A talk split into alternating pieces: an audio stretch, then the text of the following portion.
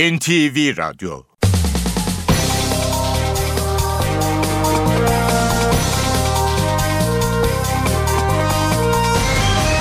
İşe giderken.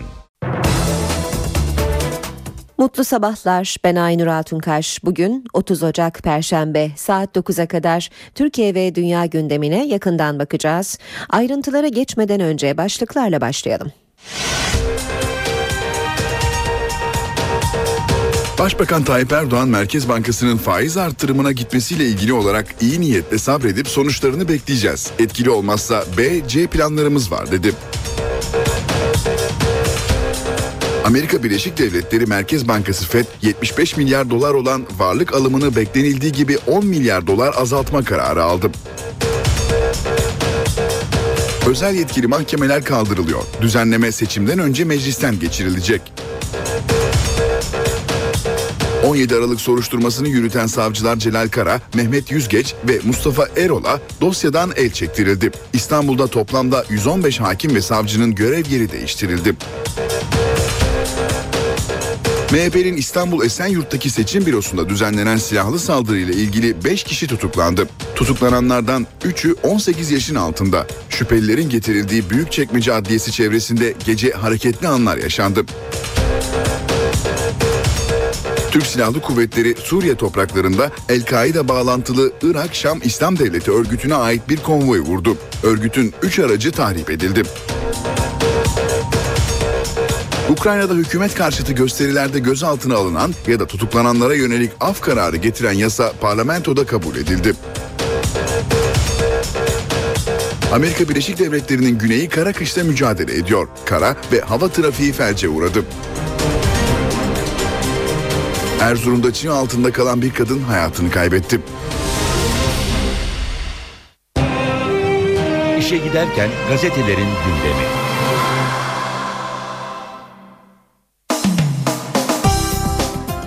Basın özetlerine Hürriyet'le başlayacağız. Toplu çıkış yolu diyor Hürriyet manşette. Yeniden yargılamanın yolunu açacak formüller masaya yatırıldı. Beşinci yargı paketi hazırlığını sürdüren hükümet, çalışmayı mecliste bekleyen demokratikleşme paketine ekleyip seçim öncesi yasalaştırmayı planlıyor. Yine Hürriyet'ten bir başlık: Savcılar Üst Kurulu. İstanbul Başsavcılığına on altı Ocak'ta atanan Ali Salihoğlu, Çağlayan'daki yüz doksan iki savcıdan doksanının yerli değiştirdi ve baktıkları dosyaları ellerinden aldı. Döviz için B planımız var. Merkez Bankası'nın faiz artışları dün doları iki on altıya kadar geriletti. Ancak gelen taleple dolar günü iki yirmi altıdan tamamladı. Faiz kararını değerlendiren Erdoğan, iyi niyetle sabretip sonuçlarını bekleyeceğiz. Etkili olmazsa B C planı çalışmamız var. Alışılmışın dışında bir şey olsun istiyoruz. Ama Merkez Bankası'nın adım attığı süreçte açıklamak doğru olmaz dedi. Milliyet gazetesine bakalım. Herkes düşman değil manşetiyle çıkmış Milliyet. Cumhurbaşkanı Gül, yurt dışından gelen eleştirilere toptancı yaklaşımla bakmamak gerektiğini belirterek o zaman herkesi düşman safına yerleştiririz dedi. İtalya'ya iki yüz altmış altı kişilik heyetle çıkarma yapan Cumhurbaşkanı Gül, Roma'da gazetecilerin sorularını yanıtladı. Türkiye'deki krizle ilgili batıdan gelen yorumlara toptancı yaklaşımla bakmanın sakıncasına dikkat çeken Gül, unutmayalım bir zamanlar bizim için reformist diye manşet attılar. Bu Avrupa Birliği, Amerika Birleşik Devletleri için de böyle. altı ay önce Amerika'da başbakanımıza en büyük ağırlamayı yaptılar dedi. Milliyet'ten okumaya devam edeceğiz.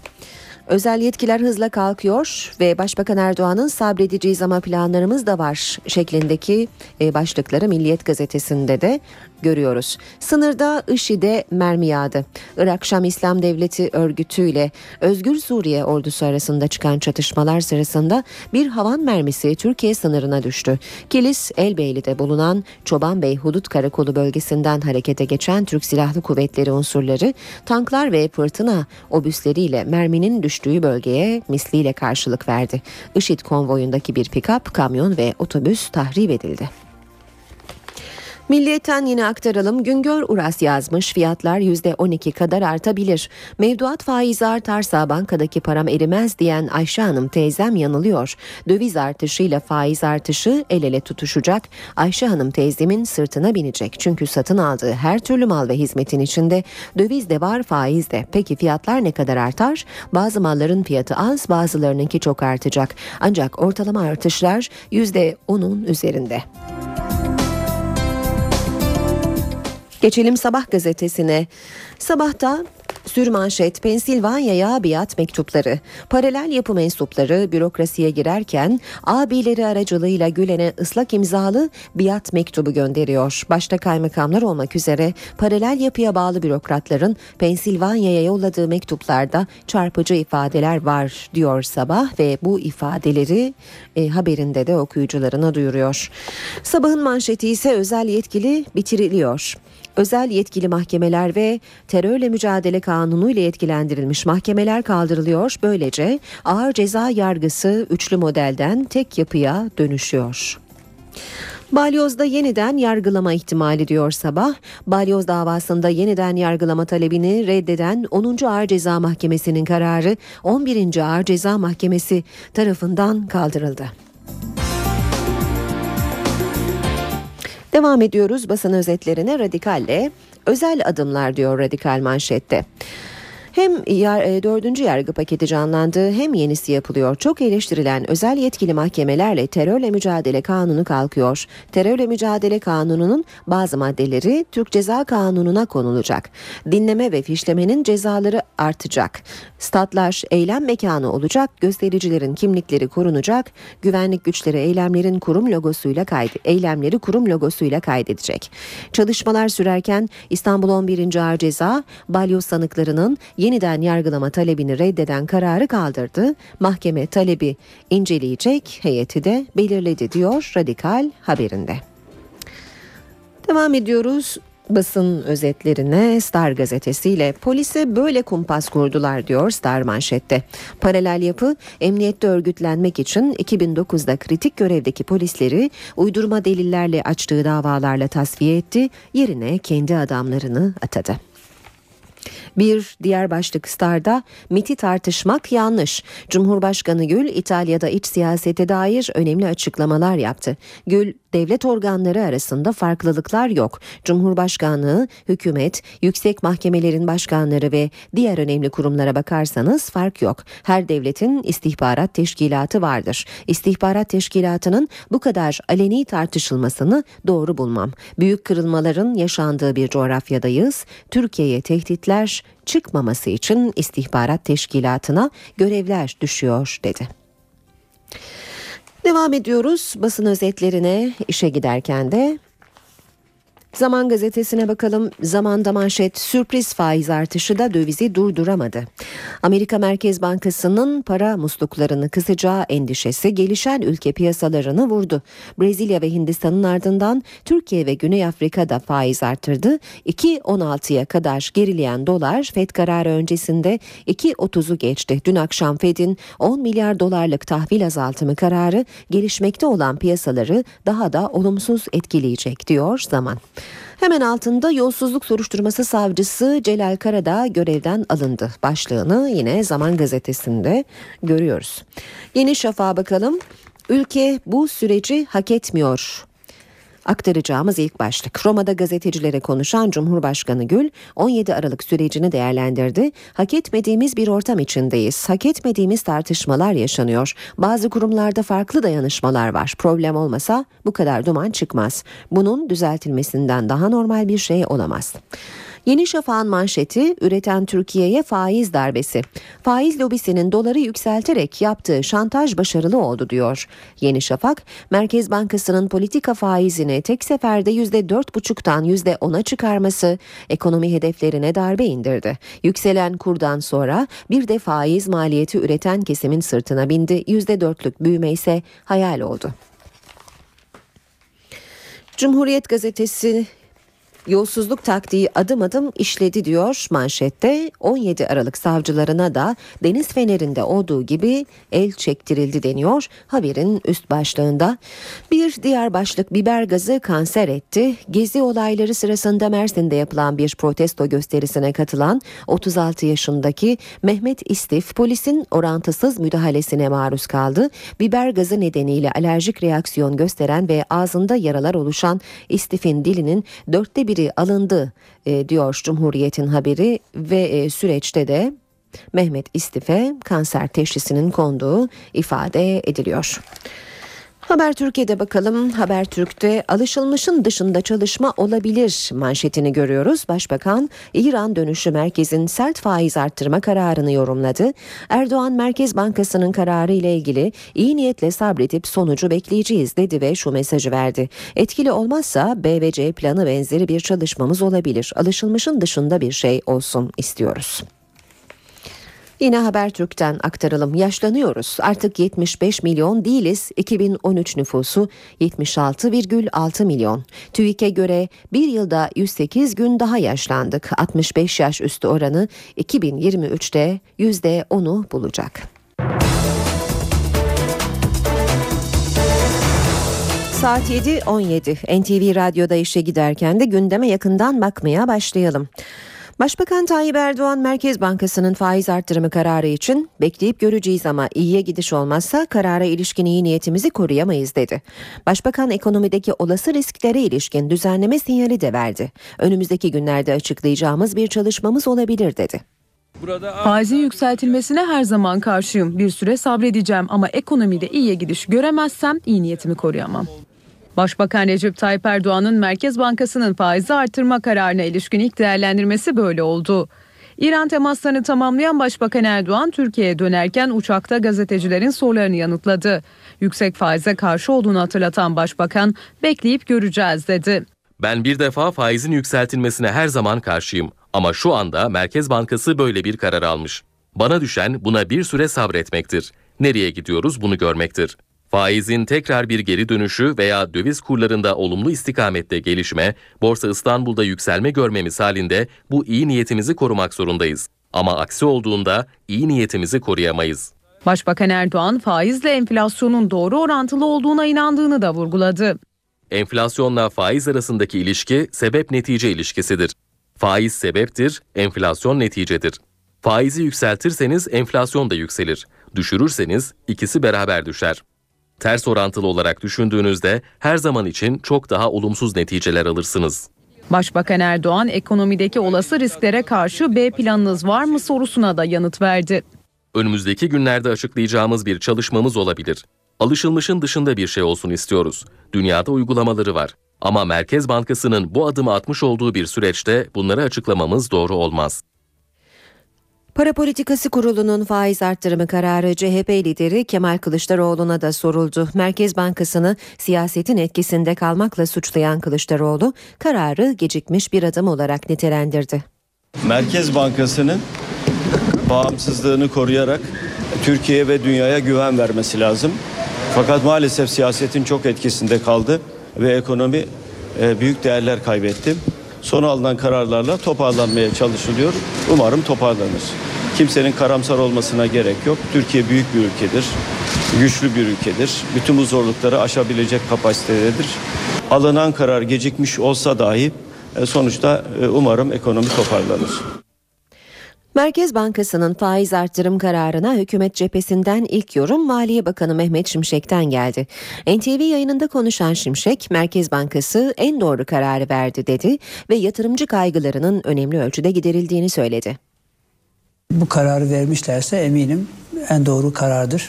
Merkez Bankası son yıllarda hakikaten çok ciddi e, yani sorunları olduğu, yani küresel sorunların olduğu bir ortamda bu işi iyi götürüyor.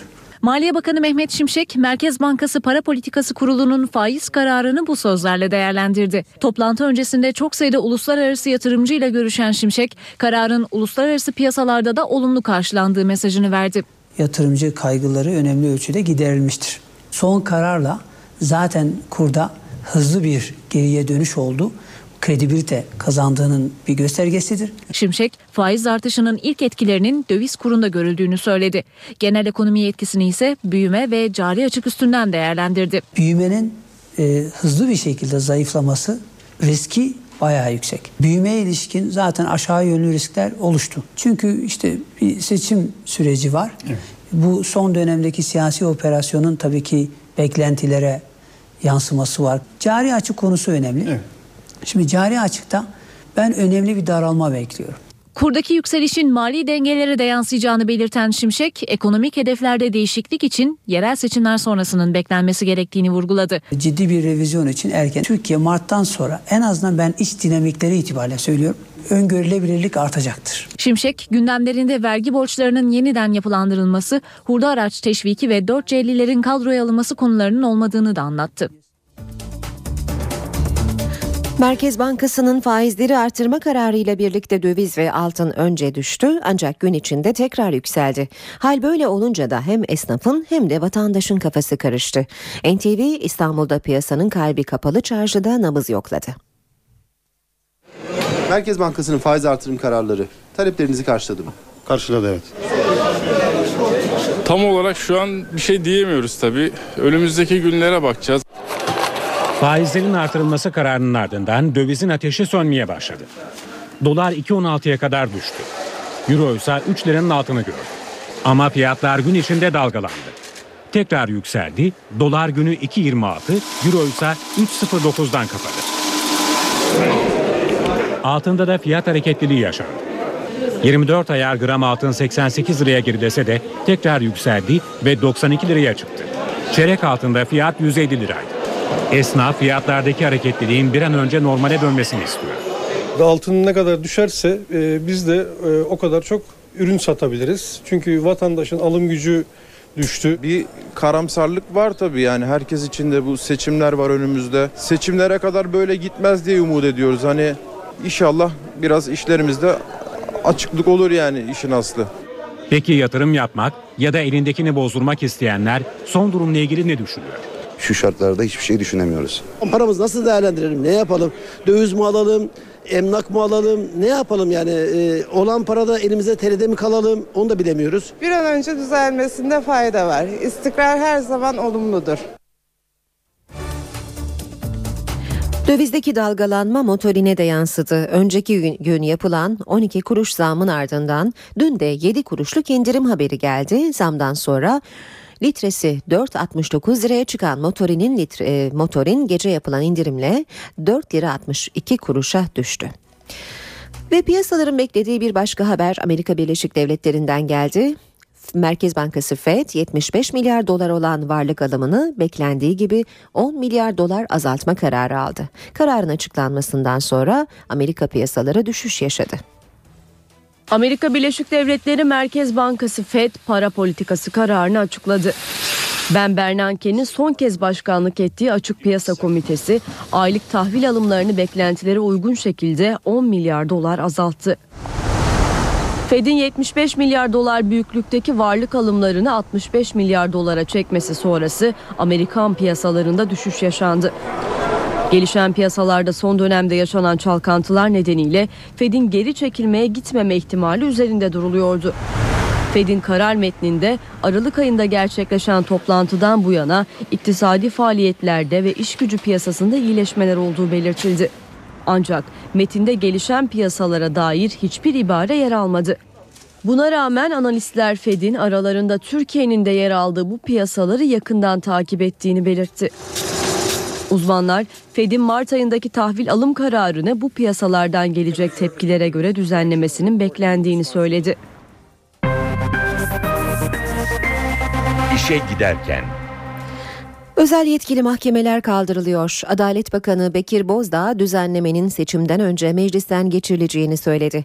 Düzenleme yasalaştığında bu mahkemelerdeki tüm davalar ağır ceza mahkemelerine devredilecek. T M K ona göre görevli mahkemeleri kaldırıyoruz. T M K ona göre imtiyazlı olan soruşturma ve kovuşturma usulünü kaldırıyoruz. Bu mahkemelerin görülen davalar sona erinceye kadar devamına imkan sağlayan bir geçici madde koymuştuk. Şimdi bu geçici maddeyi de yürürlükten kaldırıyoruz. Özel yetkili mahkemelerin kaldırılmasına ilişkin en net açıklama Adalet Bakanı Bekir Bozdağ'dan geldi. Bozdağ, tartışmalı özel yetkili mahkemelerle ayrıcalıklı soruşturma usullerini kaldıracağız dedi. Ağır ceza mahkemelerindeki bu üçlü ayrıma son veriyor, savcılar ve hakimler arasındaki farklı soruşturma ve kovuşturma usullerine son veriyor, hukuk devletinin gereği olarak bugüne kadar yapmamız gerekirken bazı nedenlerle yapamadığımız tarihi bir adımı önümüzdeki günlerde atacağız. Yapılacak düzenleme ile özel yetkili mahkemelerde devam eden tüm davalar ağır ceza mahkemelerine devredilecek. Ancak düzenleme kesinleşen balyoz ve şike gibi davaları etkilemeyecek. Hükme bağlanmış olan veya hükme bağlanıp da kesinleşmiş olan davalar bundan etkilenmeyecektir. Yalnız kesinleşmemiş olanlar Yargıtay tarafından eğer bozmaya tabi olursa tabii onlar da yeni usule tabi olacaktır. Adalet Bakanı Bozdağ, tasarıda suçlu lehine düzenlemelerinde yer alacağını söyledi. Soruşturma evresinde şüphelilerin e, dosyaya ulaşmasını engelleyen düzenlemeleri de kaldırıyoruz. Soruşturma sırasında şüpheliye gizli herhangi bir şey e, istisnai hüküm hukukumuzda olmayacaktır. Düzenleme ile ilgili çalışmalar da tamamlandı. Adalet Bakanı düzenlemenin teklif olarak meclise gideceğini ve seçimden önce meclisten geçirileceğini açıkladı. Özel yetkili mahkemelerin kaldırılması kararından muhalefet de memnun, ancak muhalefet sözcüleri düzenlemenin yolsuzluk ve rüşvet iddialarının üstünü örtmeye yönelik olduğunu da savunuyor. Barolar Birliği Başkanı Metin Feyzioğlu'nun da konuyla ilgili açıklamaları vardı.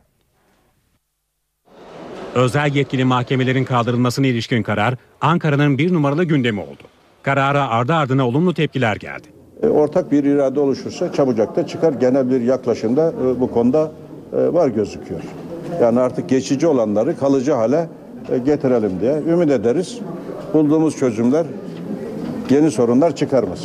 Hükümetin bu kararından memnun olsalar da muhalefet sözcüleri düzenlemenin yolsuzluk ve rüşvet operasyonunu kapatmaya dönük olduğu düşüncesinde. Türkiye'nin evrensel bir hukuka ihtiyacı olduğu inancı içerisindeyiz. Gelebilecek bu maddeleri sonuna kadar destekleriz.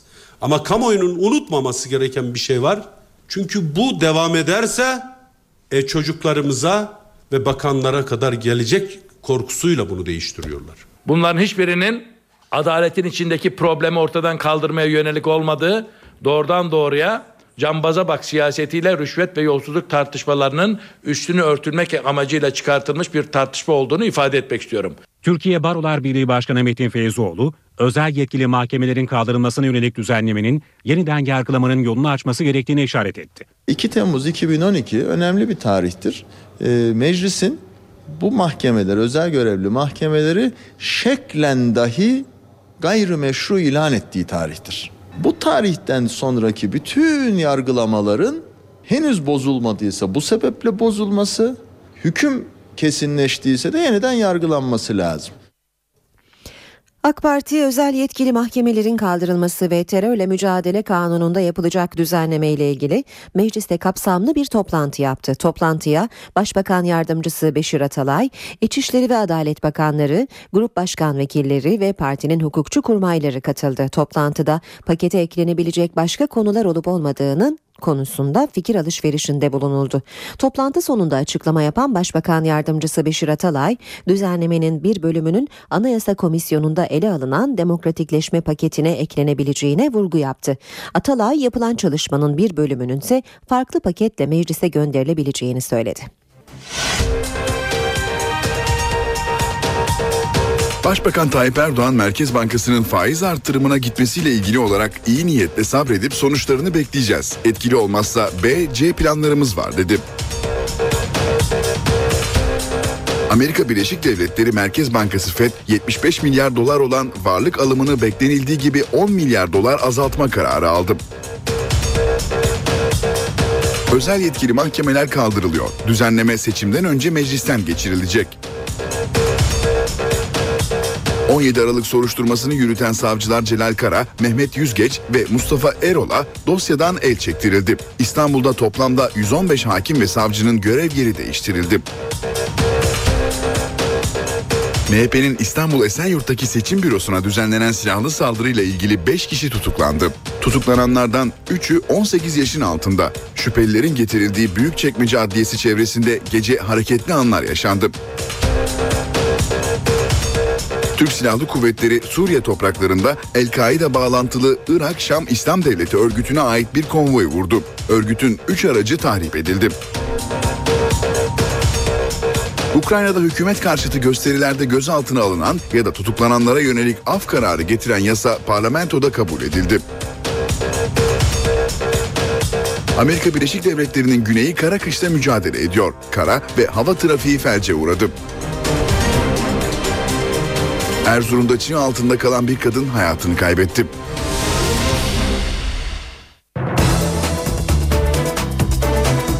Gündemde öne çıkan haberlerin ayrıntılarına bakmaya devam edelim. on yedi Aralık soruşturmasını yürüten savcılar Celal Kara, Mehmet Yüzgeç ve Mustafa Erol'a dosyadan el çektirildi. Bu üç isim duruşma savcısı oldu. İstanbul'da toplamda yüz on beş hakim ve savcının görev yeri değiştirildi. Savcı Celal Kara, Mehmet Yüzgeç ve Mustafa Erol. on yedi Aralık operasyonunu yürüten savcılar, İstanbul Cumhuriyet Başsavcısı Ali Salihoğlu'nun kararıyla dosyadan el çektirildiler. Soruşturmayı dört savcı yürütüyordu. Başsavcı Ali Salihoğlu, iki savcıya dosyadan el çektirildiklerini e-posta atarak bildirdi. Bu savcılarla birlikte yüz on beş hakim ve savcının da görev yeri değiştirildi. Celal Kara, İstanbul kırk beşinci Asliye Ceza Mahkemesi'ne, Mehmet Yüzgeç, İstanbul birinci Çocuk Ağır Ceza Mahkemesi'ne duruşma savcısı olarak atandı.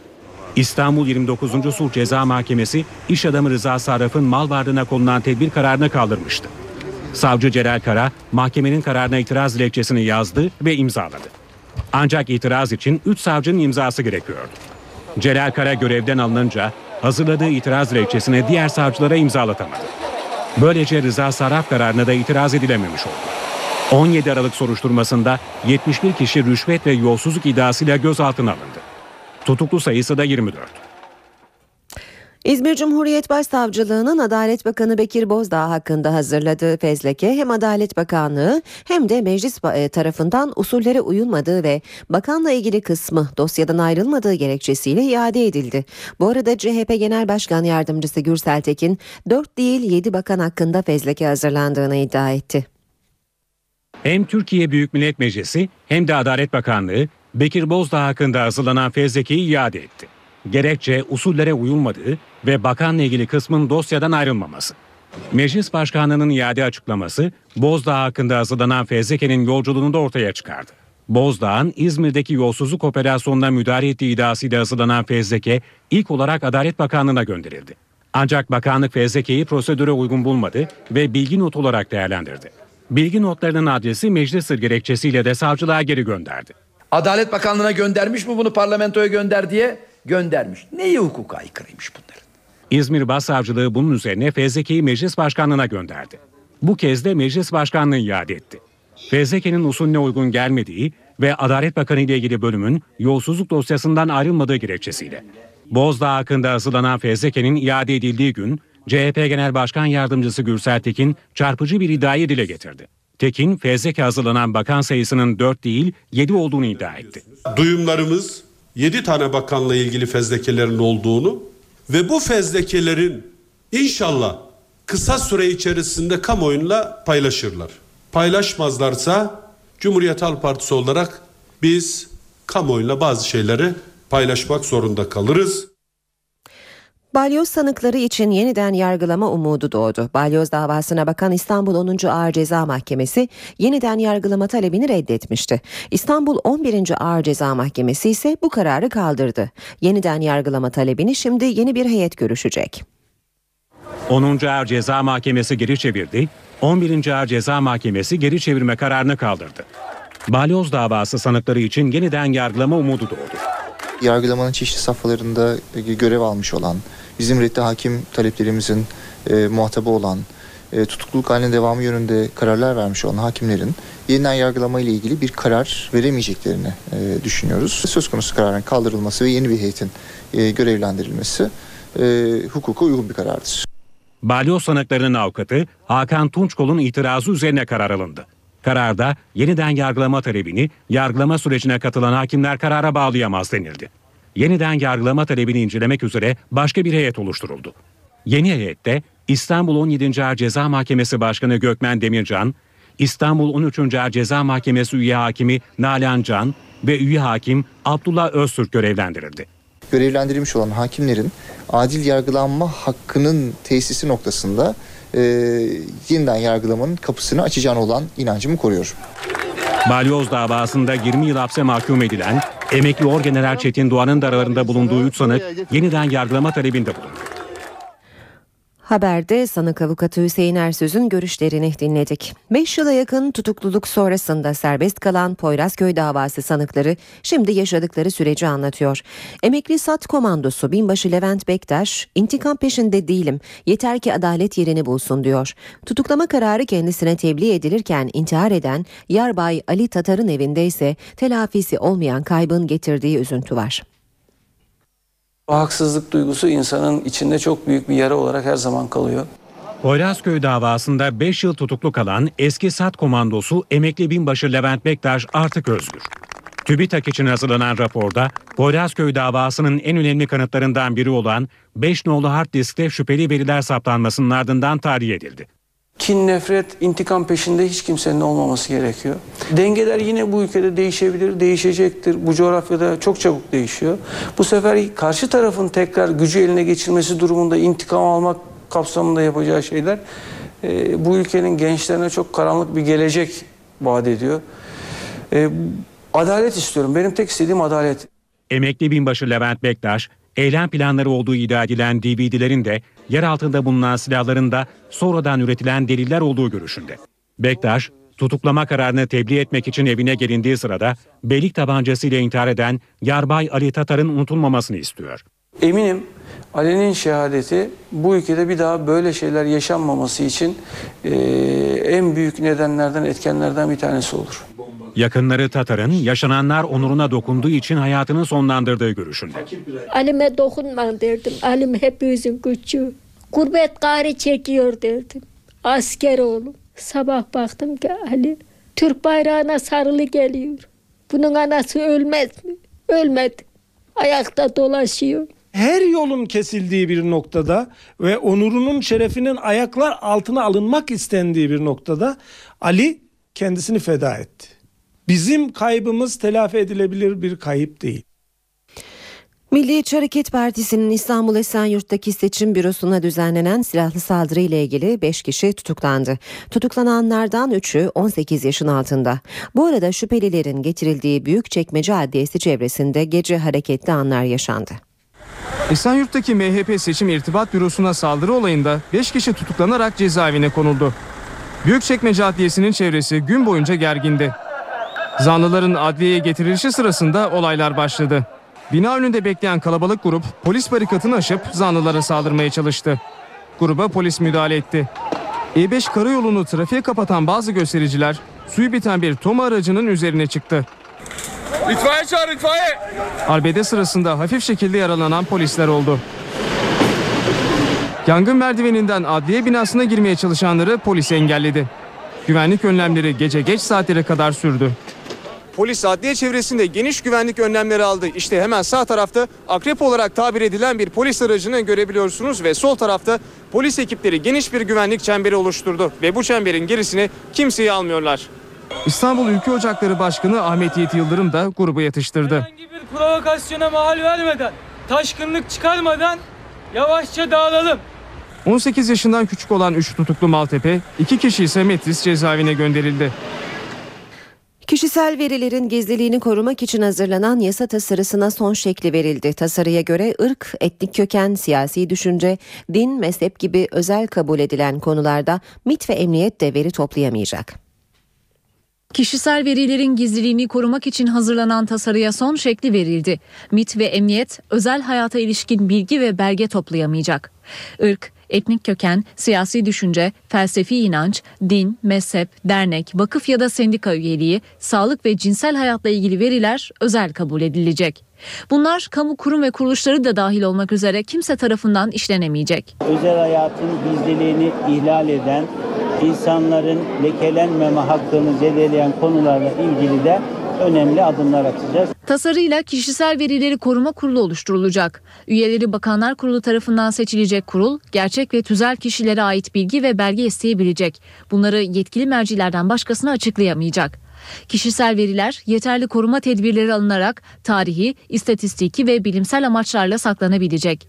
Yasaya aykırı şekilde bilgi toplayanlara altı aydan üç yıla kadar hapis cezası verilecek. T M K on'la ilgili mahkemeleri kaldıran düzenlemenin içerisinde bu alanda da önemli e, değişiklikleri e, hep beraber yapacağız. Tasarı Bakanlar Kurulu'nda imzalar tamamlandıktan sonra meclise gönderilecek. İşe giderken. İşe giderken gazetelerin gündemi.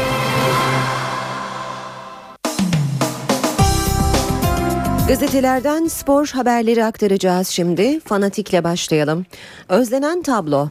Manşetiyle çıkmış Fanatik. Galatasaray önce kupada takılmış, Antalya ile berabere kalıp Elazığ'a kaybetmişti. Cimbom'un ligde ikinci yarıya girişi de sancılı oldu. Sarı Kırmızılılar Antep'te iki puan bıraktı. Fenerbahçe ile fark ona çıktı. Tüm bu gelişmeler dünkü Elazığ kupa sınavını bambaşka bir havaya taşıdı.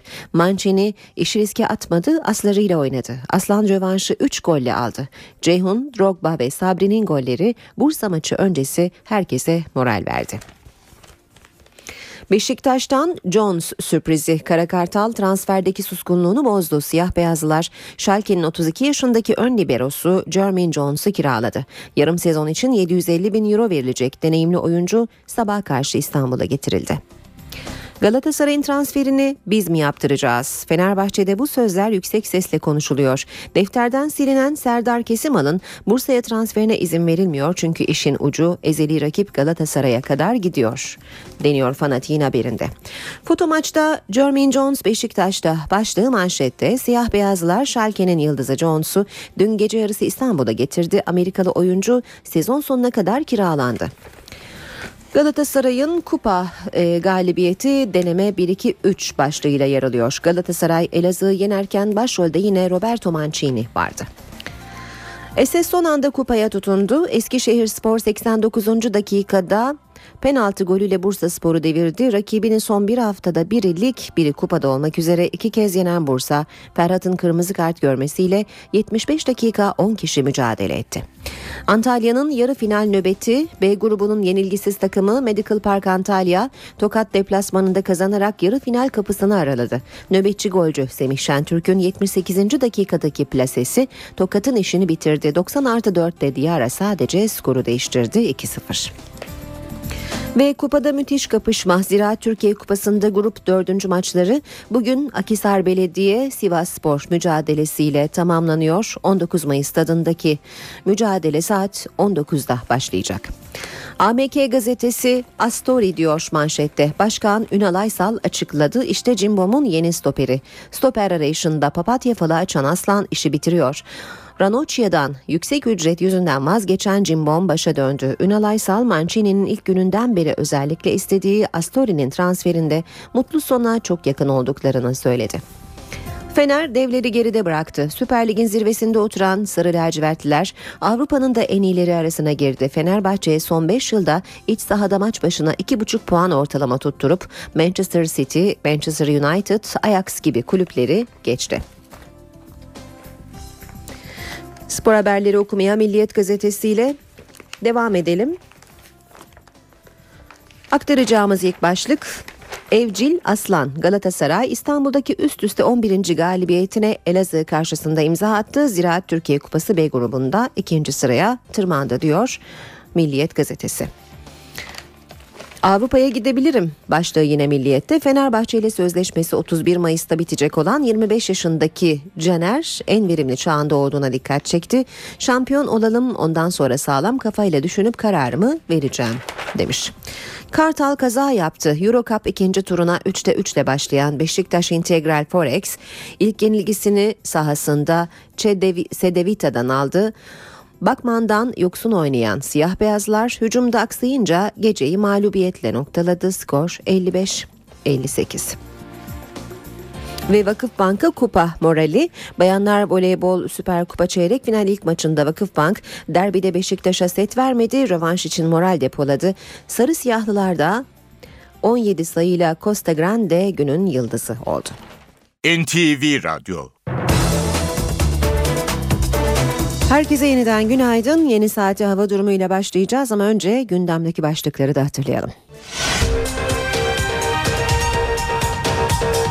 Başbakan Tayyip Erdoğan, Merkez Bankası'nın faiz artırımına gitmesiyle ilgili olarak iyi niyetle sabredip sonuçlarını bekleyeceğiz. Etkili olmazsa B, C planlarımız var dedi. Amerika Birleşik Devletleri Merkez Bankası FED, yetmiş beş milyar dolar olan varlık alımını beklenildiği gibi on milyar dolar azaltma kararı aldı. Özel yetkili mahkemeler kaldırılıyor. Düzenleme seçimden önce meclisten geçirilecek. on yedi Aralık soruşturmasını yürüten savcılar Celal Kara, Mehmet Yüzgeç ve Mustafa Erol'a dosyadan el çektirildi. İstanbul'da toplamda yüz on beş hakim ve savcının görev yeri değiştirildi. M H P'nin İstanbul Esenyurt'taki seçim bürosuna düzenlenen silahlı saldırıyla ilgili beş kişi tutuklandı. Tutuklananlardan üçü on sekiz yaşın altında. Şüphelilerin getirildiği Büyükçekmece Adliyesi çevresinde gece hareketli anlar yaşandı. Türk Silahlı Kuvvetleri Suriye topraklarında El-Kaide bağlantılı Irak-Şam İslam Devleti örgütüne ait bir konvoyu vurdu. Örgütün üç aracı tahrip edildi. Ukrayna'da hükümet karşıtı gösterilerde gözaltına alınan ya da tutuklananlara yönelik af kararı getiren yasa parlamentoda kabul edildi. Amerika Birleşik Devletleri'nin güneyi kara kışla mücadele ediyor. Kara ve hava trafiği felce uğradı. Erzurum'da çığ altında kalan bir kadın hayatını kaybetti. Yanımızda Gökhan Abur var, son hava tahminlerini paylaşacak bizimle. Günaydın Sayın Abur. Günaydın. İsterseniz önce uzaklardan başlayalım. Amerika'da e, çok nadir olarak e, havanın e, soğuduğu, karın yağdığı bölgelerden şu anda e, altı eyalette olağanüstü hava şartları söz konusu. Georgia, Georgia, Alabama, Louisiana ve Mississippi bu eyaletlerden bazıları. Hepsi güneyde. Hepsi güneyde. Evet. E, pek alışkın değil Amerikalılar. E, dünya da pek böyle manzaralara alışkın değil. E, isterseniz oradan başlayıp ülkemize gelelim. E, Valla tabii aslına bakarsan dünya bir denge, atmosfer kendi dengesini kurmak durumunda. Normalde güneşteki patlamalar El Niño senesinden dolayı Kuzey Yarımküre'de bu sene belli bölgelerinde e, kışın çok çetin geçeceği gözüküyordu. Her ne kadar ülkemizde e, bloke olmuş vaziyette olan o çok soğuk hava bize gelemediği için hı hı. daha ılıman bir kış yaşasak da örneğin Amerika birbiri peşi sıra gelen bu soğuk hava ki onlar Sinyor Sibirya diyorlar buna hı hı. arka arkaya gelip Amerika'yı etkisi altına alıyor. Bize de aslına bakarsan şu anda e, Sibirya kökenli yüksek basınç Rusya üzerinde ve ben uzun zamandır bu kadar yükseğe çıktığını görmemiştim. Merkez basıncı şu anda bin elli iki mili var. Rusya üzerinde bulunan bin elli iki milibarlık yüksek basıncın bizdeki değerleri ise bin otuz iki bin otuz dört İstanbul'dan geçen izobarlar böyle. Bu çok bu yüksek ne anlama basınç geliyor? Bu da bizde Batı Karadeniz, Marmara ve Ege'de ve ülkemizin kuzey ve batı kesimlerinde Poyraz yönlü rüzgarın çok kuvvetli olacağını hmm. ve havanın soğuyacağını gösteren bir olay. Çünkü tabii Poyraz çok kuvvetli eseceği için yüksek basıncın bir özelliği var. E, inici hareketlerden dolayı bulutlar gelişemiyor. Bulutlar gelişemediği için hava çok çok soğuk olsa da yağış getirmiyor. Yağış Yağışın gelmesi için mutlaka geçtiğimiz günlerde olduğu gibi yeniden Akdeniz üzerinden alçak basınçların gelmesi lazım ki gelecek onlar da. E, ara verdi batıda yağışlar ama doğuda çok yoğun kar yağışları var. E, cumartesi akşam saatlerinden itibaren Ege'yi etkilemesini bekliyoruz. Bu sistem hızlı bir şekilde gelecek ve pazar pazartesi salı günü batıda tekrar yer yer kuvvetli olmak üzere yağış geçişleri görülecek. Tabii bu yağışlar yağmur şeklinde olacak. O halde birkaç derecelik de ısınma olacak. Yani. Olacak. Lodos'tan dolayı birkaç derece ısınma olacak ama salı günü e, özellikle pazartesi gecesi ve salı tıpkı bu hafta olduğu gibi yeniden hızlı bir şekilde düşüş var. Ama şu anda hava sıcaklıkları mevsim ortalamalarının bir hayli altında. İstanbul'a bakıyorum. Şu anda İstanbul'da hava sıcaklığı sıfır ile bir derece arasında değişiyor. Ve İstanbul'da yaklaşık yirmi kilometre hızla esen kuzeyli rüzgardan dolayı hissedilen sıcaklık şu an itibariyle eksi üç ile eksi dört derece arasında. yüzde seksen yedilik minem var ve bulutlu bir hava var İstanbul'da ama yağış olmayacak ki zaten biz bugün İstanbul'da en fazla sıcaklığın dört dereceye kadar çıkmasını bekliyoruz. Ankara'da ise sıcaklık biraz daha havanın açık olmasına bağlı olarak yükseldi ve şu anda iki derece. Ankara'da altı yedi derecelere sıcaklık bulacak. Orada da yağış yok çünkü lodos sıcaklıkları gün içinde yükseltecek. İzmir'de ise açık bir hava var. Yağış etkisini kaybetti. Sıcaklık şu anda iki derece. Rüzgar çok çok sakin. Hava oldukça sakin. Öğle saatlerinde bölgede kuvvetli rüzgar beklemiyoruz. Çok hafif esecek bir Poyraz olacak. Ama Marmara'nın doğusunda, Batı Karadeniz'de hafif olarak yağışlar gün içinde devam edecek ki e, şu an itibariyle Bolu civarında çok hafif bir kar yağışı var. İlerleyen saatlerde Zonguldak, Sinop, Samsun arasında hafif yağış geçişleri görülürken Doğu Karadeniz'de sağanaklar giderek kuvvetlenecek. Bunlar kıyı kesimlerinde yağmur ama yükseklerde karla karışık yağmur şeklinde olacak. Çünkü Karadeniz soğumaya başladı. Doğuda ise yer yer yoğun olmak üzere kar yağışı devam ederken Güneydoğu'da aralıklarla da olsa yağmur etkisini sürdürecek. Ama yarın yarın yağışlar oldukça hafifliyor. Yarın yalnızca Doğu Karadeniz'e ve Doğu Anadolu'nun doğusunda hafif yağış geçişleri görülecek. Batı ve iç kesimlerde yağış beklemiyoruz. Evet. Ama kuzeydeki hava yine yarın da oldukça soğuk. Soğuk olacak. Gökhan Abur, teşekkürler. Ben teşekkür ediyorum. İşe giderken gazetelerin gündemi.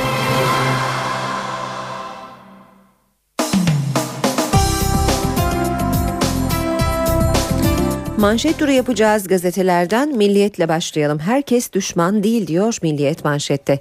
Cumhurbaşkanı Gül yurt dışından gelen eleştirilere toptancı yaklaşımla bakmamak gerektiğini belirterek o zaman herkesi düşman safına yerleştiririz dedi. Hürriyet'te manşet toplu çıkış yolu.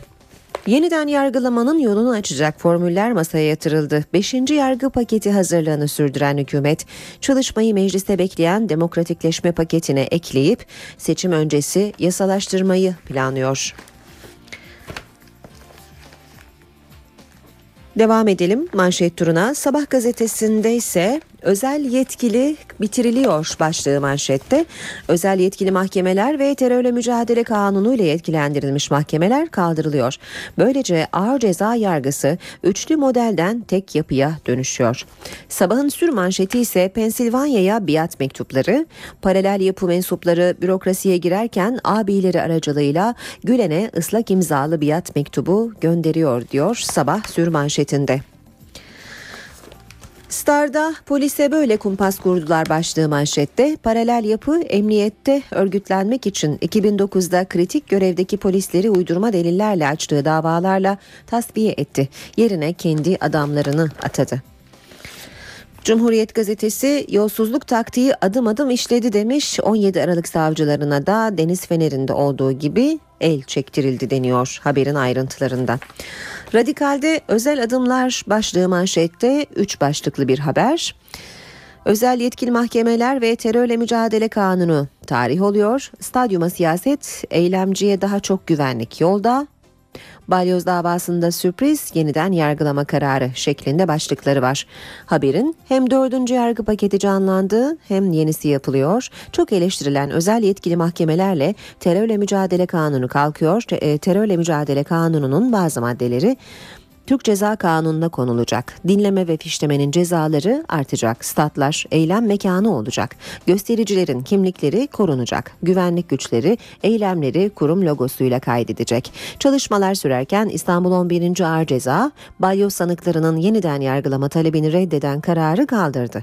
Mahkeme talebi inceleyecek heyeti de belirledi. Zaman gazetesine bakalım. Sürpriz faiz artışı da dövizi durduramadı diyor Zaman manşette. Amerika Merkez Bankası F E D'in para musluklarını kısacağı endişesi gelişen ülke piyasalarını vurdu. Brezilya ve Hindistan'ın ardından Türkiye ve Güney Afrika'da da faiz artırıldı. iki on altıya kadar gerileyen dolar F E D kararı öncesinde iki otuzu geçti. Dün akşam F E D'in on milyar dolarlık tahvil azaltımı kararı gelişmekte olan piyasaları daha da olumsuz etkileyecek. Ve son e, gazete Yeni Şafak. Üreten Türkiye'ye faiz darbesi diyor Yeni Şafak manşette. Faiz lobisinin doları yükselterek yaptığı şantaj başarılı oldu. Merkez Bankası'nın politika faizini tek seferde yüzde dört buçuktan yüzde ona çıkarması ekonomi hedeflerine darbe indirdi. Yükselen kurdan sonra bir de faiz maliyeti üreten kesimin sırtına bindi. yüzde dörtlük büyüme ise hayal oldu diyor Yeni Şafak haberinde. Saat sekiz on yedi N T V Radyo'da işe giderken başkent gündemiyle devam edecek. Karşımızda N T V muhabiri Gökhan Gerçek var. Merhaba Gökhan. Aynur, günaydın. Yine yoğun bir günden çıktık. Bugüne ilişkin notlarını alabilir miyiz Gökhan? Evet, yine yoğun bir perşembe gününün bizleri beklediğini söyleyebilirim. Özellikle ekonomi konuşulacak bugün, zira dün Merkez Bankası'nın aldığı faiz kararı e, başkentte siyasetin merkezinde de yoğun yankı buldu. Merkez Bankası'nın sert faiz artımı kararına ilişkin iktidar ve muhalefetten gelen değerlendirmeler bugün de sürecek. Maliye Bakanı Mehmet Şimşek açıklama yaptı. Merkez Bankası en doğru karar verdi dedi. Başbakan temkinliydi. E, İran dönüşü konuştu ve iyi niyetle bekleyip göreceğiz. Ancak ekonomide iyiye gidiş görmezsek iyi niyetimizi kaybederiz yorumunda bulundu. Yasal düzenleme sinyali verdi. Merkez Bankası'nın bu kararının piyasalardaki yansımaları ve siyaset cephesinden gelecek değerlendirmeler bugün e, başkentte yakından takip edilecek. E, başkentte bugün devletin zirvesinde de e, olağan görüşme günü Başbakan Erdoğan, Genelkurmay Başkanı Necdet Özel'le bir araya gelecek. Gündemde Suriye sınırındaki gelişmeler ve çözüm süreci gibi e, oldukça önemli e, başlıklar var.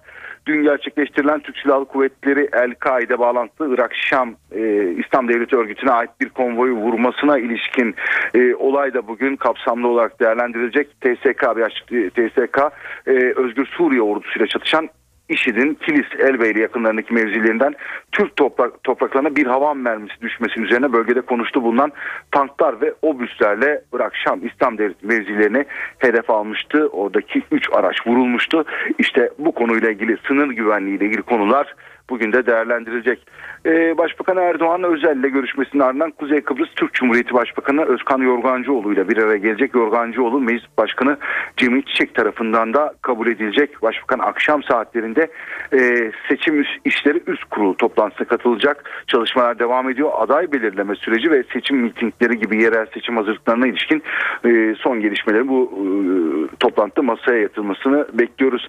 Meclis Genel Kurulu'nda tartışılan bir düzenleme var. Yine internete sınırlama getiren bir düzenleme protesto edilmişti birkaç gündür Türkiye'nin çeşitli bölgelerinde. E, torba tasarının maddeleri üzerinde görüşmelere devam edilecek. Tasarının tartışma yaratan ana hatları e, şöyleydi. Telekomünikasyon İletişim Başkanlığı'na internete özel hayatın gizliliğini ihlal ihbarı yapılması durumunda engelleme yetkisi tanınıyordu. Eğer vatandaş internette kişilik haklarının ihlal edildi derse mahkemeye başvurabiliyor. Mahkemede yirmi dört saat içerisinde konuyla ilgili karar verip ilgili siteyi kapatabiliyordu. Ee, sadece bugün değil, cuma, cumartesi ve pazar gününde konu Meclis Genel Kurulu'nda olacak. E, bugün Meclis'te İçişleri Komisyon, Komisyonu'nda da mesai var. Dün Avrupa Birliği Uyum Komisyonu'nda onaylanan Türkiye ile Avrupa Birliği arasında imzalanan geri kabul anlaşmasının onaylanmasına ilişkin tasarı bugün de İçişleri Komisyonu gündeminde olacak. Türkiye vatandaşlarının vizesiz Avrupa yolunu açan bir anlaşma bu. Temel olarak yasa dışı yollarla A B ülkelerine giden veya bu ülkelerde yasa dışı yollarla bulunan Türk vatandaşlarının Türkiye tarafından kabul edilmesini öngörüyor. öngörüyor. E, vizesiz Avrupa kapıları ise anlaşmanın yürürlüğe girmesinden üç yıl sonra açılacak. Türk vatandaşları İngiltere ve İrlanda e, hariç Avrupa Birliği ülkelerine vizesiz olarak seyahat edebilecekler düzenlemeyle. Evet, bugün Perşembe, Perşembe gündemi, başkentin Perşembe gündeminin, rutin gündeminin ana satır başları bu şekilde. Gökhan, teşekkürler, kolay gelsin. Biz gündemdeki gelişmeleri yakından bakmaya devam edelim. Az önce Gökhan Gerçek de aktardı. Biraz ayrıntı verelim. Türk Silahlı Kuvvetleri Suriye topraklarında El-Kaide bağlantılı Irak-Şam İslam Devleti örgütüne ait bir konvoyu vurdu. Bölgedeki askeri kaynaklardan edinilen bilgiye göre Özgür Suriye ordusuyla çatışan IŞİD'in Kilis, Elbeyli yakınlarındaki mevzilerinden Türk topraklarına bir havan mermisi düştü. Ayrıca hafif silahlarla da Türk ordusuna ait askeri araçlara ateş açıldı. Merminin Çoban Bey Hudut Karakolu yakınlarına düşmesinin ardından bölgede konuşta bulunan tanklar ve fırtına obüsleriyle Irak-Şam İslam Devleti mevzilerine karşılık verildi. Yapılan istihbarat çalışmalarında Türk Silahlı Kuvvetleri'nin açtığı ateş sonucu örgüte ait bir pikap, bir kamyon ve bir otobüsün tahrip edildiği tespit edildi. Daha önce benzer şekilde üç kez Irak-Şam İslam Devleti örgütüne ait mevziler Türk Silahlı Kuvvetleri tarafından vurulmuştu. Cenevre'deki Suriye barış görüşmelerine arabuluculuk eden Lahdar Brahimi, yarın sona erecek ilk turdan çok önemli bir sonuç beklemediğini söyledi. Brahimi, Birleşmiş Milletler'le Esad yönetimi arasında Humus'a sağlanacak insani yardım konusunda görüşmelerin devam ettiğini de belirtti. Geçiş hükümeti konusunda ise taraflar arasında hala derin bir görüş ayrılığı bulunduğu kaydedildi. Lahdar Brahimi bununla birlikte tarafların görüşmelere devam etmek konusunda istekli olduğunu vurguladı. Kahramanmaraş'taki Patriot hava savunma sisteminde görevli Alman askerler görevlerini yeni bir yeni birliğe devretti. üç yüz askerin yedi aylık görev süresi doldu. Yeni birlik Gazi Kışlası'nda düzenlenen törenle görevi devraldı. Törene Türk ve Alman askeri yetkilileri katıldı. Kentin güvenliği için çalışacaklarını belirten Alman Patriot Birliği'nin yeni komutanı Kurmay Albay Stefan Drexler, "Burada görev yapacağım için sevinçliyim," dedi. Ukrayna'da hükümet karşıtı gösterilerde gözaltına alınan ya da tutuklananlara yönelik af kararı getiren yasa parlamentoda kabul edildi. Ancak af yasası göstericilerin işgal ettiği kamu binaları ve meydanlardan çekilmesinin ardından yürürlüğe girecek. İktidar partisinin hazırladığı af yasasının oylamasına muhalefet katılmadı. Muhalifler önce af ilan edilmesi ve ardından işgallerin sonlandırılmasını teklif etmişti. N T V Radyo. Yurttan haberlerle devam ediyoruz. Erzurum'da çığ altında kalan bir kadın hayatını kaybetti. Tekman ilçesine bağlı Hamzalar köyünde akraba ziyaretine giden yirmi dokuz yaşındaki Haves Kaldır'ın üzerine çığ düştü. Köylülerin çabasıyla kar kütlesinin altından çıkarılan dört çocuk annesi kadın kurtarılamadı. Batı'da lodos etkili oldu. İstanbul'da deniz ulaşımı aksadı. Uçaklar da inişte zorlandı. Atatürk Havalimanı'na inmek isteyen bazı uçaklar şiddetli rüzgar nedeniyle zaman zaman pisti ortalamakta başarılı olamadı. Pisti pas geçen bazı uçaklar bir sonraki denemelerinde iniş yapabildi.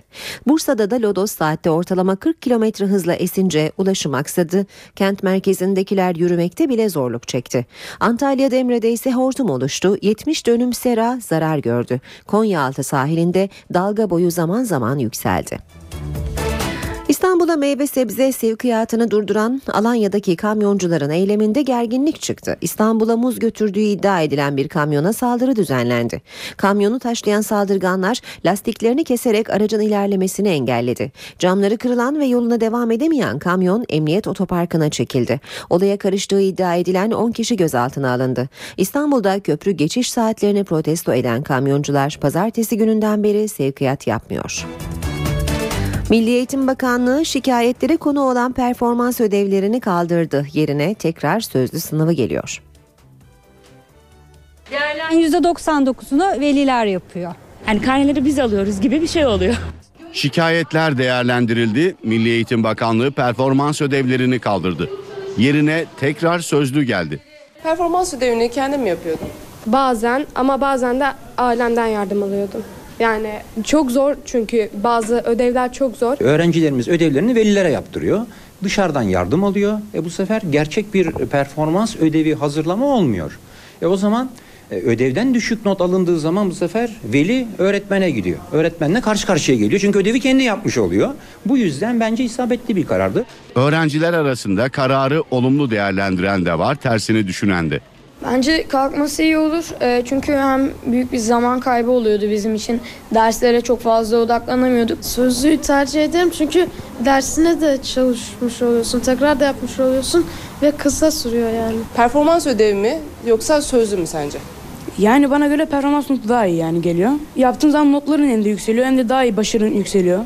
Öğretmenlere göre performans ödevi yerine gelen sözlünün de sakıncalı tarafları var. Sözlüğün işte öğretmenlere göre hani şöyle, onu bir silah gibi kullanırsa öğrencinin böyle olumsuz davranışını sözlü de böyle bir düşük not vererek öğrenciye bir korku salarsa o handikaptır bence.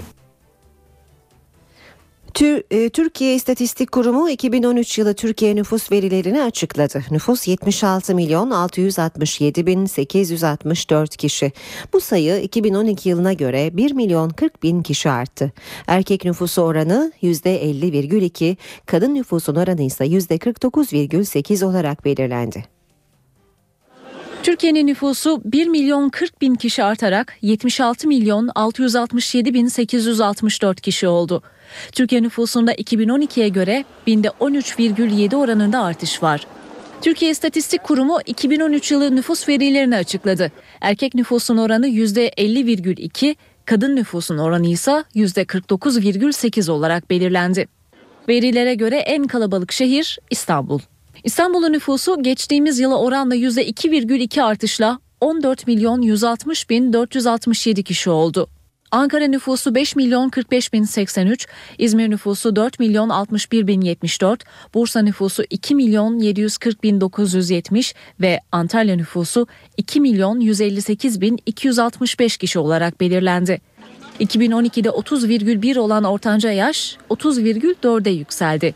Ortalama yaşın en yüksek olduğu il otuz sekiz virgül iki ile Sinop, en düşük olduğu il de on sekiz virgül yedi ile Şırnak. Nüfus yoğunluğuna göre de lider İstanbul. İstanbul'da bir kilometre karede iki bin yedi yüz yirmi beş kişi yaşıyor. Tunceli ise kilometre kareye on bir kişiyle bu alanda en sonda.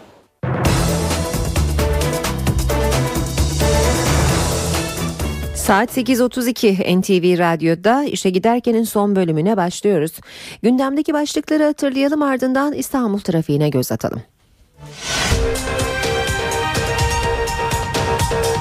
Başbakan Tayyip Erdoğan, Merkez Bankası'nın faiz artırımına gitmesiyle ilgili olarak iyi niyetle sabredip sonuçlarını bekleyeceğiz. Etkili olmazsa B, C planlarımız var dedi. Amerika Birleşik Devletleri Merkez Bankası FED, yetmiş beş milyar dolar olan varlık alımını beklenildiği gibi on milyar dolar azaltma kararı aldı. Özel yetkili mahkemeler kaldırılıyor. Düzenleme seçimden önce meclisten geçirilecek. on yedi Aralık soruşturmasını yürüten savcılar Celal Kara, Mehmet Yüzgeç ve Mustafa Erol'a dosyadan el çektirildi. İstanbul'da toplamda yüz on beş hakim ve savcının görev yeri değiştirildi. M H P'nin İstanbul Esenyurt'taki seçim bürosuna düzenlenen silahlı saldırıyla ilgili beş kişi tutuklandı. Tutuklananlardan üçü on sekiz yaşın altında. Şüphelilerin getirildiği Büyükçekmece Adliyesi çevresinde gece hareketli anlar yaşandı. Türk Silahlı Kuvvetleri Suriye topraklarında El-Kaide bağlantılı Irak-Şam İslam Devleti örgütüne ait bir konvoy vurdu. Örgütün üç aracı tahrip edildi. Ukrayna'da hükümet karşıtı gösterilerde gözaltına alınan ya da tutuklananlara yönelik af kararı getiren yasa parlamentoda kabul edildi. Amerika Birleşik Devletleri'nin güneyi kara kışla mücadele ediyor. Kara ve hava trafiği felce uğradı. Erzurum'da çığ altında kalan bir kadın hayatını kaybetti.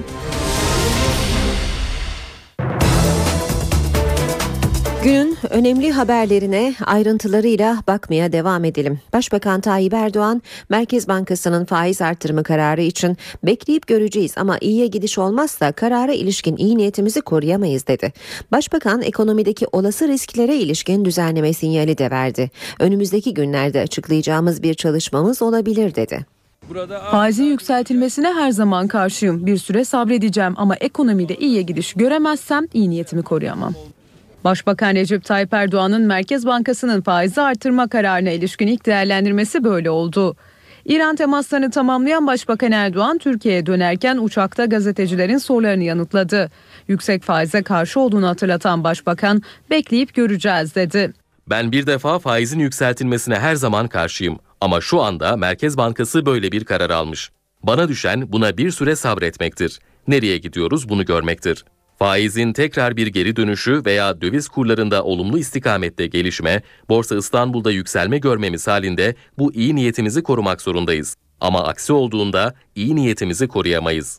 Başbakan Erdoğan faizle enflasyonun doğru orantılı olduğuna inandığını da vurguladı. Enflasyonla faiz arasındaki ilişki sebep-netice ilişkisidir. Faiz sebeptir, enflasyon neticedir. Faizi yükseltirseniz enflasyon da yükselir. Düşürürseniz ikisi beraber düşer. Ters orantılı olarak düşündüğünüzde her zaman için çok daha olumsuz neticeler alırsınız.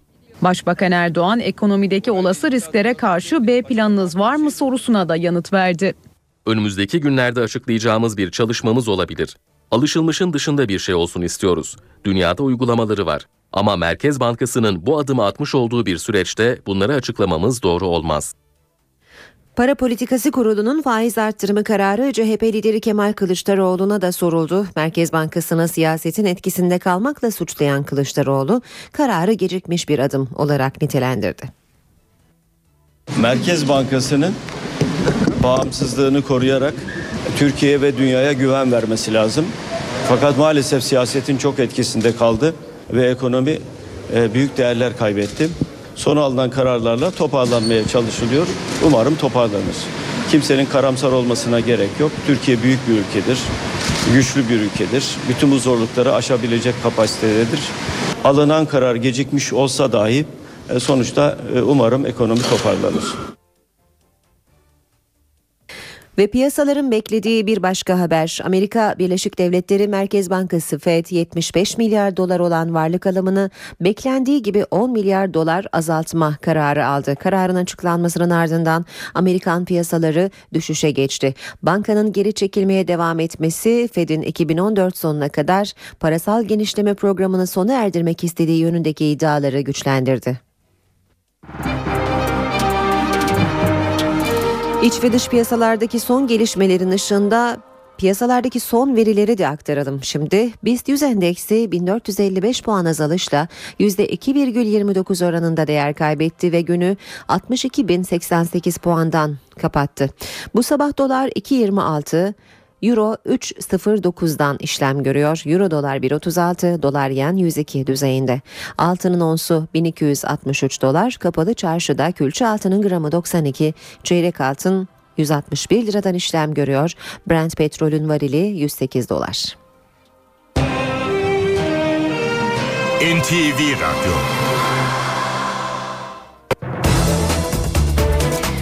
Günün önemli bir başka haberi. Özel yetkili mahkemeler kaldırılıyor. Adalet Bakanı Bekir Bozdağ düzenlemenin seçimden önce meclisten geçirileceğini söyledi.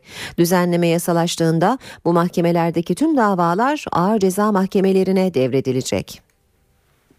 T M K ona göre görevli mahkemeleri kaldırıyoruz. T M K ona göre imtiyazlı olan soruşturma ve kovuşturma usulünü kaldırıyoruz. Bu mahkemelerin görülen davalar sona erinceye kadar devamına imkan sağlayan bir geçici madde koymuştuk. Şimdi bu geçici maddeyi de yürürlükten kaldırıyoruz. Özel yetkili mahkemelerin kaldırılmasına ilişkin en net açıklama Adalet Bakanı Bekir Bozdağ'dan geldi. Bozdağ, tartışmalı özel yetkili mahkemelerle ayrıcalıklı soruşturma usullerini kaldıracağız dedi. Ağır ceza mahkemelerindeki bu üçlü ayrıma son veriyor, savcılar ve hakimler arasındaki farklı soruşturma ve kovuşturma usullerine son veriyor. Hukuk devletinin gereği olarak bugüne kadar yapmamız gerekirken bazı nedenlerle yapamadığımız tarihi bir adımı önümüzdeki günlerde atacağız. Yapılacak düzenleme ile özel yetkili mahkemelerde devam eden tüm davalar ağır ceza mahkemelerine devredilecek. Ancak düzenleme kesinleşen balyoz ve şike gibi davaları etkilemeyecek. Hükme bağlanmış olan veya hükme bağlanıp da kesinleşmiş olan davalar bundan etkilenmeyecektir. Yalnız kesinleşmemiş olanlar Yargıtay tarafından eğer bozmaya tabi olursa tabii onlar da yeni usule tabi olacaktır. Adalet Bakanı Bozdağ, tasarıda suçlu lehine düzenlemelerinde yer alacağını söyledi. Soruşturma evresinde şüphelilerin dosyaya ulaşmasını engelleyen düzenlemeleri de kaldırıyoruz. Soruşturma sırasında şüpheliye gizli herhangi bir şey e, istisnai hüküm hukukumuzda olmayacaktır. Düzenleme ile ilgili çalışmalar da tamamlandı. Adalet Bakanı düzenlemenin teklif olarak meclise gideceğini ve seçimden önce meclisten geçirileceğini açıkladı. on yedi Aralık soruşturmasını yürüten savcılar Celal Kara, Mehmet Yüzgeç ve Mustafa Erol'a dosyadan el çektirildi. Bu üç isim duruşma savcısı oldu. İstanbul'da toplamda yüz on beş hakim ve savcının görev yeri değiştirildi. Savcı Celal Kara, Mehmet Yüzgeç ve Mustafa Erol. on yedi Aralık operasyonunu yürüten savcılar. İstanbul Cumhuriyet Başsavcısı Ali Salihoğlu'nun kararıyla dosyadan el çektirildiler. Soruşturmayı dört savcı yürütüyordu. Başsavcı Ali Salihoğlu iki savcıya dosyadan el çektirildiklerini e-posta atarak bildirdi. Bu savcılarla birlikte yüz on beş hakim ve savcının da görev yeri değiştirildi. Celal Kara İstanbul kırk beşinci Asliye Ceza Mahkemesi'ne, Mehmet Yüzgeç İstanbul birinci Çocuk Ağır Ceza Mahkemesi'ne duruşma savcısı olarak atandı. İstanbul yirmi dokuzuncu Sulh Ceza Mahkemesi iş adamı Rıza Sarraf'ın mal varlığına konulan tedbir kararını kaldırmıştı. Savcı Celal Kara mahkemenin kararına itiraz dilekçesini yazdı ve imzaladı. Ancak itiraz için üç savcının imzası gerekiyordu. Celal Kara görevden alınınca hazırladığı itiraz dilekçesini diğer savcılara imzalatamadı. Böylece Rıza Sarraf kararına da itiraz edilememiş oldu. on yedi Aralık soruşturmasında yetmiş bir kişi rüşvet ve yolsuzluk iddiasıyla gözaltına alındı. Tutuklu sayısı da yirmi dört. İtalya'da temaslarda bulunan Cumhurbaşkanı Abdullah Gül mevkidaşı Giorgio Napolitano ile görüştü. Görüşmenin ardından düzenlenen ortak basın toplantısında Napolitano, Türkiye'nin Avrupa Birliği üyeliğine destek verdi. Cumhurbaşkanı Gül de müzakerelere hız kazandırılması gerektiğini vurguladı. Cumhurbaşkanı Abdullah Gül resmi temaslarda bulunmak üzere İtalya'da. Gül, Roma'da İtalyan mevkidaşı Giorgio Napolitano tarafından resmi törenle karşılandı. Görüşmelerin ardından Cumhurbaşkanı Gül ve Cumhurbaşkanı Napolitano kameraların karşısındaydı. İki Cumhurbaşkanı'nın gündeminde Türkiye'nin Avrupa Birliği üyeliği vardı. Müzakerelerin ivmesinin hızlandırılması gerektiğini altını çizmek istiyorum. Şu bir gerçek, artık saklanamaz bir gerçek ki çeşitli sebeplerle müzakere sürecimizde birçok siyasi blokajlar vardır. Bunlar aslında siyasi müzakerenin teknik vasfına da aykırıdır. Türkiye'nin yeri Avrupa'dadır. Bütün bunların ışığında Avrupa Birliği'nin dönem başkanlığını yapacağımız altı ay içinde Türkiye ile müzakerelere yeniden hareket vermeyi arzu ediyoruz. Bu sürecin canlanmasını istiyoruz. İtalya Cumhurbaşkanı müzakere sürecinin zorlu olduğuna da vurguda bulundu. Bunun zor, dikenli bir yol olduğunu biliyoruz. Çünkü Kıbrıs Rum kesiminin Avrupa Birliği'ne bir devlet statüsünde kabulü durumu zorlaştırmıştır. Napolitano, Gül'le görüşmelerinde Suriye'yi de ele aldıklarını ifade ederek, böylesine kanayan bir yaraya, böylesine ağır hasarlar vermiş yaraya bir çözüm bulmak gerekli dedi. Başbakan Tayyip Erdoğan, İran temaslarını tamamlayarak Türkiye'ye döndü. Masada doğalgaz, petrol karşılığında yapılan işlenmiş altın alışverişi, enerji anlaşmaları ve Suriye vardı. Doğalgaz ithalatı için güzel bir anlaşmaya vardık. Başbakan Recep Tayyip Erdoğan'ın İran temasları heyecan yaratan bir çeviri hatasıyla başladı. Akıllara İran doğalgaz fiyatında indirime mi gidiyor sorusu geldi. Ancak Enerji Bakanı Taner Yıldız, İran Cumhurbaşkanı birinci Yardımcısı İshak Cihangir'in sözlerinin yanlış çevrildiğini açıkladı.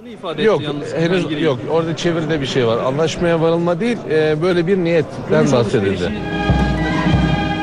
İran'da resmi törenle karşılandı başbakan. Ardından müzakere başlıkları bir bir masaya yatırıldı. Petrol ve doğalgaz karşılığı yapılan işlenmiş altın alışverişi, enerji anlaşmaları ve Suriye konusu. Başbakan Erdoğan'ın İran temasları çok yoğun. Başbakan ortak basın toplantısında Türkiye'nin İran'dan satın aldığı doğalgazın önemine değindi. Tabii İran'dan başta ham petrol olmak üzere doğalgaz, ki bunlar bizim stratejik ithal ürünlerimizdir. Bunları alabiliriz. Özellikle Türkiye ileri teknolojide, sanayide bir hamle içerisinde olduğu için doğalgaz tüketiminde tüketici bir ülke olarak artan bir kapasiteye muhtaç. Kazan kazan esasına dayalı olarak burada ortak adımlar atmamız mümkün. Başbakan Erdoğan'ın İran Cumhurbaşkanı Hasan Ruhani ile görüşmesinde ise yüksek düzeyli stratejik işbirliği konseyi kurulmasına dair bildiri imzalandı.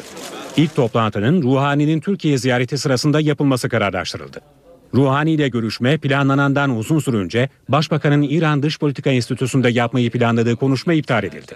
Başbakan Erdoğan, Tahran'daki programını İran'ın dini lideri Hamane'de görüşerek tamamladı. Bu haberle işe giderken sona erdi. Hoşçakalın. N T V Radyo